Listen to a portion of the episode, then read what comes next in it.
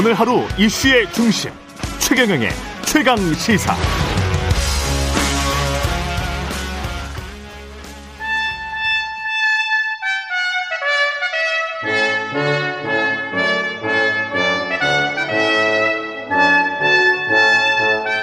네, 매주 월요일 영원한 현역 박지원 전 비서실장과 함께하는 고품격 정치 토크 박지원의 정치의 품격 박지원 전 대통령 비서실장 그리고 전 국정원장 나와 계십니다. 안녕하세요. 전 국정원장입니다. 예. 오늘은 전 국정원장으로서 답변하실 게 굉장히 많습니다. 그 새벽에 중앙일보에서 군이 청와대에 월북 의견을 안 냈는데 국정원이 결론을 바꿨을 듯 하다라고 어 헤드라인을 뽑고 보니까 여권의 핵심 인사가 그런 말을 했다. 아, 중앙일보와의 통화에서 이렇게 지금 보도가 나와 있는 게 있습니다. 여권 핵심 인사가 우선 실명으로 말씀을 하라고 그러세요. 실명으로 말해라. 예. 국정원이 할 듯하다. 음. 국정원이 그렇게 간단한 조직이 아닙니다. 음. 우리는 그러한 의견을 냈다고 하면은 제가 기억해요. 예. 그런 게 없습니다.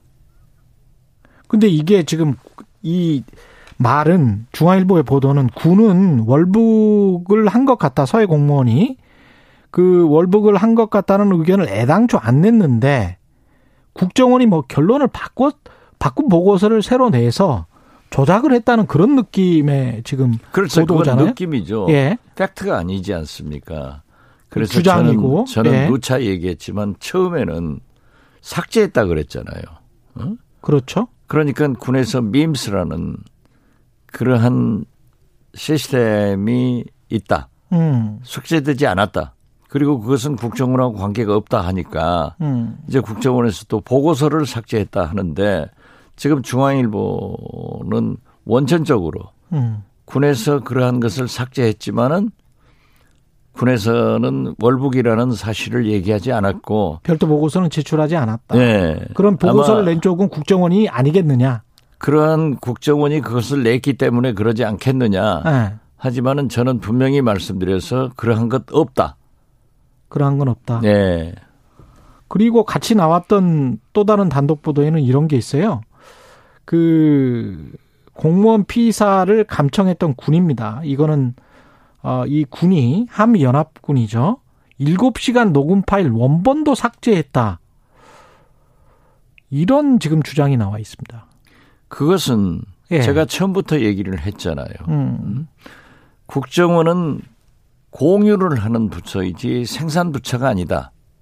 즉 그러한 일은 이제 다 공개됐으니까 예. 또 지금 질문하니까 그렇지 군에서 하는 거예요. 그렇죠. 감청은 지금 국정원이 한 게 아니고 그렇죠. 군에서 하는 거죠. 네, 그렇기 때문에 그러한 것을 군에서 삭제 여부는 저는 파악할 수가 없고 어 엊그제 국방부에서 얘기한 바에 의하면은 저는 처음 들었어요. 밈스 예. 그 SI 첩보 체계를 국방부가 관리하는데 어떻게 국정원이 삭제했다고 하느냐라고 하면서 자기들이 삭제한 적 없다 원도는 음? 그러면서도 어 월북으로 자기들은 아직도 판단하고 있다 이렇게 얘기를 했더라고요. 예. 그래서 그것은 국 국방부에서 답변할 사항이지 음. 제가 삭제 여부를 말할 위치도 아니고 알지도 못합니다. 근데 이 보도를 보면 군 감청부대 감청 정보 원본 파일이 2020년 9월 지워졌다. 이렇게 돼. 그런데 예. 국정원도 그러지만 음. 군이 그러한 파일을 과연 미국과 합의 없이 지울 수 있나? 지울 수 있나요? 저는 그렇게 보지 않습니다. 어. 그러니까 국방장관도 소국 장관도 지어지지 않았다. 단 그 밈스라는 게 음. 여러 사단까지 다 내려가 있거든요. 예. 그래서 그러한 특수한 정보이기 때문에 열람을 제한했다. 이렇게 군 공보실장도 얘기를 했더라고요. 열람이야 충분히 제한할 수 있는 그렇죠. 예. 그렇기 때문에 저는 지금 중앙일보에서 얘기한 대로 군이 음. 그렇게 삭제했다. 원본을 삭제했다. 저는 그렇게 믿지는 않아요. 음. 그건 군 정보 당국이 그렇게 할 수는 없는 거죠. 그리고 또 설사 국방부가 삭제했다 하더라도 미군이 삭제. 미군이 가지고 있는 거죠. 그랬을 때 예. 어떤 파장이 오겠어요. 그리고 그 군대가 지금 감청 부대는 미군 소속 아닙니까? 그건 제가 얘기 이- 말씀드릴, 말씀드릴 수 수가 없고요. 없고, 예. 국정원이 좌우지간 그 두 분의 전직 국정원장을 고소 고발을 했습니다. 네. 그렇죠. 왜 그런 것 같다고 보세요? 저는 무슨 내용으로 음, 무엇을 고발했는지조차도 몰라요.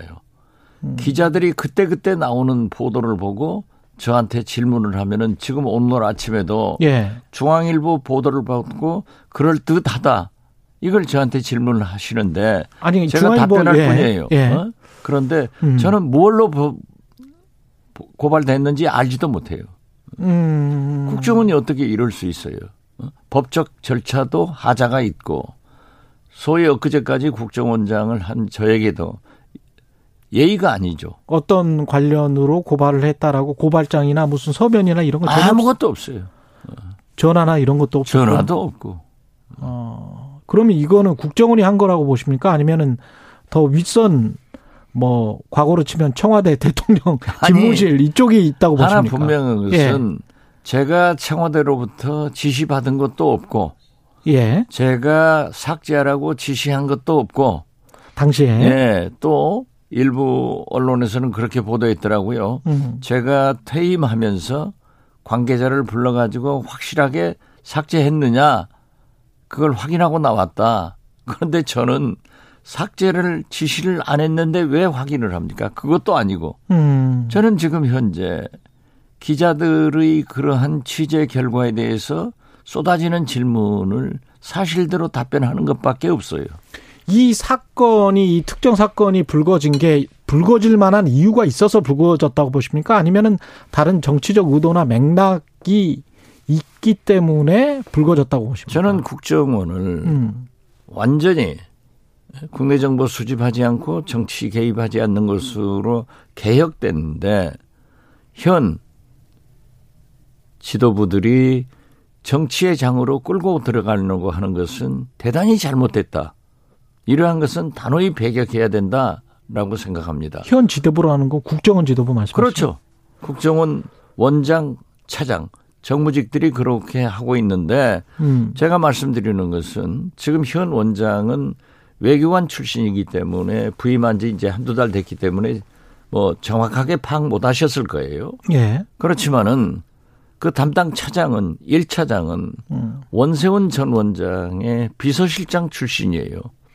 이런 분들이 2차장, 3차장 특보 제가 듣기로는 다 전 정권 사람들이 다시 돌아와 가지고 음, 중용이 됐군요. 자기들이 한 일을 개혁된 현 국정원도 하는가 이렇게 착각한 것 아닌가 저는 그렇게 봐요. 음, 어떤 공작적 차원이라고까지 느껴지십니까? 저는 뭐 거기까지 그렇게도 생각할 수가 있겠죠. 그렇지만은 제 생각은 그건 아니에요. 음, 참 헛다리 짚고 있고 자기들이 하던 짓을 지금도 하는가? 그건 국정원과 국정원 직원들을 무시하는 소리예요. 음. 있을 수 없는 일이에요. 근데 이제 고소 고발이 국정원이 예. 그렇게 간단한 것이 아닙니다. 어? 다 기록이 메인 서버에 나와요. 개인 직원이 PC를 쓰더라도 그 PC의 내용이 메인 서버에 남기 때문에 그것을 누구도 지울 수 없는 거예요. 그러면 근데 고소 고발이 검찰에 됐기 때문에 검찰이 검사들이 국정원 압수수색이랄지 또는 청와대 당시 청와대 압수수색이랄지 기록을 대통령 기록관을 압수수색한달지 뭐 이런 아, 그- 그것은 검찰에서 할 일이고 예. 저는 검찰에 고발됐다고 하니까 언론 보도를 보면 제 사건은 중앙지검 공공수사 일부로 갔다고 그러더라고요. 예. 어? 그렇죠. 예, 그래서 저는 구- 검찰에서 부르면은 빨리 뛰어나가서 무언가를 파악해야겠어요. 근데 공공수사 일부의 부장검사는 추미애 전 장관 시절 당시에 윤석열 당시 검찰총장이 대검에 남겨달라고 대통령에게 마지막까지 요청했던 검사 중 한 명. 글쎄요, 그것은 윤석열 대통령과 신임이 높은 예, 신임이 예. 높다 하더라도 음. 아무리 신임이 높다 하더라도 없는 사실을 조작할 수는 없잖아요. 음. 또 자기들이 그렇게 당했다고 하면은 그러한 일을 할 수는 없는 거죠. 예. 예. 그러니까 저는 제발 제가 무슨 혐의로 고발됐는가 음. 이러한 것은 최소한 인권 차원에서도 저한테 연락을 해줘야 될 것 아니에요. 무슨 혐의로 고발됐는지는 어, 알려놔야지. 예. 그 어떻게 대, 대응하실 겁니까? 그러면? 어떻게 대항하기는요? 검찰에서 부르면 나가야죠. 검찰에서 부르면 나가겠다. 네. 그래서 예. 아직 변호인도 선임 못 하고 있는데 그 음. 내용을 알아야 변호인을 선임하죠. 음, 알겠습니다. 한 10분 이야기, 관련 이야기를 들었고요. 충분히 여쭤본 것 같고, 정치권 소식부터 그러면. 저도 충분히 답변한 것 같아요. 국민의힘 이야기부터 다시 한번. 국민의힘 같은 경우는 지금 저 당원권 정지를 대표가 받았습니다. 6개월 받고 지금 비대위 체제는 아닌 것 같고 권한대행 플러스 복귀 뭐 이런 이야기가 나오고 있는데 지도부 최고위원회에서는 그게 가능하다고 보십니까? 저는 국민들은요 예. 경제와 물가에 관심이 있지 음. 국민의힘이 권한대행 찾으러 가건 비대위로 가건 아무 관심이 없어요. 음. 자기들끼리 싸우는 거예요. 자기들- 여야가 똑같아요. 어? 이런 일을 하면은 지금 보십시오. 어? 스리랑카 경제난으로 해서 대통령 총리 뭐 몽땅 일 가족이 다 물러갔지 않습니까? 예. 자, 세계 식량 기구 여기에서는 지금 현재 7억 내지 8억 명이 굶주림에 시달리는 거예요. 45개국에 42개국에 5천만 명이 아사 직전이라는 거예요. 음. 이러한 문제가 이렇게 경제가 크게 대두되고 있는데 이게 뭐예요? 집권 여당이. 콩가루 집안 돼 가지고 그렇게 싸우는 것은.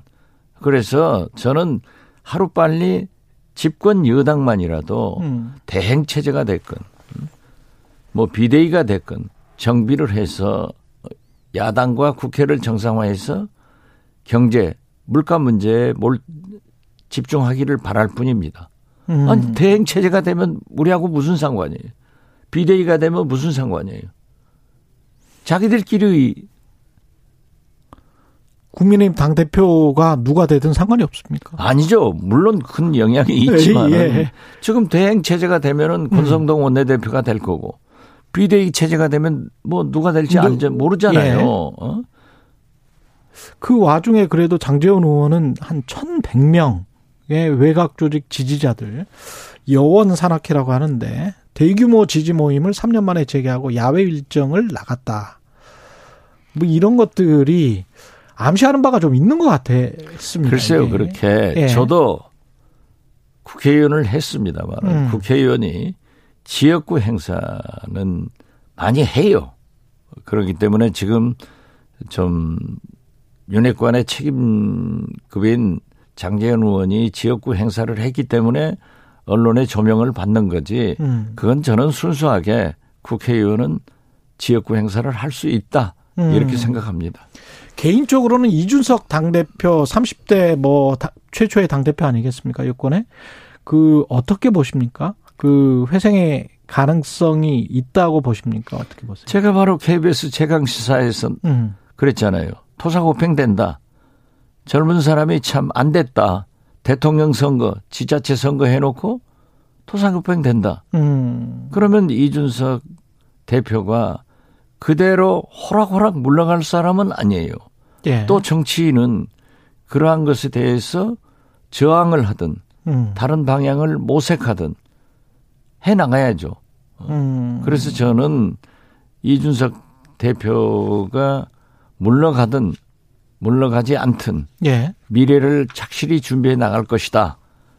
또는 극복의 방안을 찾을 것이다. 우선 유승민 의원. 보십시오. 예. 어. 윤핵관이 조폭 같다. 음. 이런 얘기 나오잖아요. 음. 그런가 하면은 홍준표 대구시장은 받아들여서 후위를 도모해라. 음. 여러 가지 의견이 나오는데 이준석 대표도 억울하죠. 음. 내가 나한테 이럴 수 있는가라고 하지만은 지금 현재 경찰 수사 결과도 안 나왔기 때문에 저는 홍준표 대구시장의 말씀이 옳은 것 같아요. 좀 기다려서 사법적인 그 판단을 받아봐라. 음. 어? 결과를 봐라. 예. 하는 거지. 지금 현재 이준석 대표가 해봐야 뭐 하겠어요. 음. 그런가 하면은 이재호 전 장관, 구, 국민의힘 상임 고문은 좀 기다려봐라. 어? 왜 그렇게 당론을 받아들여야지 이런 것도 다 맞는 것 같아요. 그러니까 본인이 결정할 문제지 음. 저는 그러나 저 개인이 생각할 때는 이준석 대표가 억울함도 있고 토사구팽 당한 것이 분도 나지만은 후위를 도모하는데 잘 준비를 할 것이다. 이렇게 저는 봐요. 잘 준비를 할 것이다. 네, 그렇죠.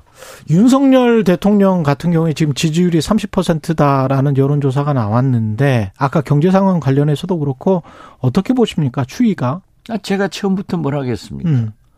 윤석열 대통령은 첫째 인사를, 두 번째는 도어 스태핑 조심을, 세 번째는 김건희 여사 부속실을, 네 음. 번째는 사정보다는 경제 물가로 가라. 예. 그걸 총체적으로 안 하고 있잖아요. 음. 그러니까 지금 윤석열 대통령이 49%로 대통령이 당선됐어요. 예. 당선되면은 중립적인 사람들도 기대감이 좀 여다 예. 야당을 지지했던 사람도 당선자에게 몰려줘요. 음. 어? 그러니까 다 7, 80%가 가는 거예요. 음. 그런데 지금 두 달 만에 37%로 떨어진 것은 자기를 지지했던 지지자들 12%가 도망간 거 아니에요. 이건 그렇죠. 심각한 거예요. 음. 그리고 만약 내각제라고 하면은 정권을 내놔야 되는 그런 입장인 거예요. 그래서 저는 지금 뭐 이거 괜찮다라고 생각하지 마시고 예. 심각하게 받아들여서 그러한 예, 인사 문제나 어? 물가 경제 음. 그리고 도어 스태핑 어, 영부인 관리 이런 것을 국민들이 걱정하고 있잖아요. 예. 국민의힘 내부에서도 걱정하잖아요. 어? 국민의힘 상임 고문들도 심지어 부속실 만들어서 공적 관리해라 했다 하면은 음. 귀를 열고 국민의 소리를 들어야 됩니다. 음. 만약에 지금 현재 설상가상으로 국민의힘 지금 이준석 지도부도 저렇게 싸우고 가면은 음. 저는 이번 주에 지지도가 더 떨어진다고 봅니다. 민주당도 그런데 지지율이 별로 안 좋습니다. 민주당은 그러니까 왜 이렇게 지지율이 안 좋습니까? 민주당 제가 똑같이 얘기했잖아요. 예. 여야가 할 일을 안 하는 거예요. 국민의 관심은 경제, 물가예요. 나 죽겠다 하는데 음. 어? 이것을 잘 처리해 나갈 국회가 여야가 국민의 관심 사항은 생각하지 않고 국민이 요구하는 것은 생각하지 않고 싸우고만 있으니까 되는 거예요. 그럼 민주당도 예. 다행히 우상호 비대위원장이 여러 가지 정리를 잘 하더라고요. 이제 전당대회를 하니까 또 예. 야당은 본래 선거에 패배하고 싸웁니다. 음. 그것은 인정이 돼요. 음. 그러나 전당대회를 끝마쳐서 정비를 해가지고 어? 윤석열 대통령이 성공할 수 있도록 도울 것은 도와주고 음. 안 되는 것은 안 된다고 협력 저 건의를 하고 또 절대 반대할 것은 반대를 해야지 음. 지금처럼 관심 없이 싸우고 음. 뭐 대통령이 뭐라고 하면은 한마디씩 하고 이건 아니죠. 지난번에도 이재명 의원이 나올 것이다, 나오면 될 것이다 그렇게 말씀하시죠. 그렇죠. 지금 그 상황 똑같은 생각입니다. 예. 그리고 어제 광주 가서 그러한 활동을 하는 건 보면은 확실한 거 아니에요? 확실한 것이다. 예. 그러니까 저는 자꾸 97 세력들이 음. 세대 교체 등 이 담론을 가지고 나왔는데 음. 예를 들면은 선거구제 개편이랄지 뭐 여러 가지 문제를 제기를 하고 특히 만약 어? 단일화해 가지고 세게 붙어서 음. 이재명 의원이 당 대표가 되면은 당을 어떻게 운영할 것인가, 어떻게 개혁 혁신할 것인가, 공천은 어떻게 할 것인가 이런 것을 TV 토론 등 당내 토론을 통해서 같이 해 나가야 된다. 오히려 그때 소란스러워져야 민주당이 발전할 당연히 수 그렇죠. 있다. 어. 어. 정당은 좀 소란스러운 건 괜찮아요. 음. 그렇게 해야 돼요. 알겠습니다. 여기까지 듣겠습니다. 영원한 현역 정치의 품격 박지원 전 비서실장 국정원장이었습니다. 고맙습니다. 네, 감사합니다.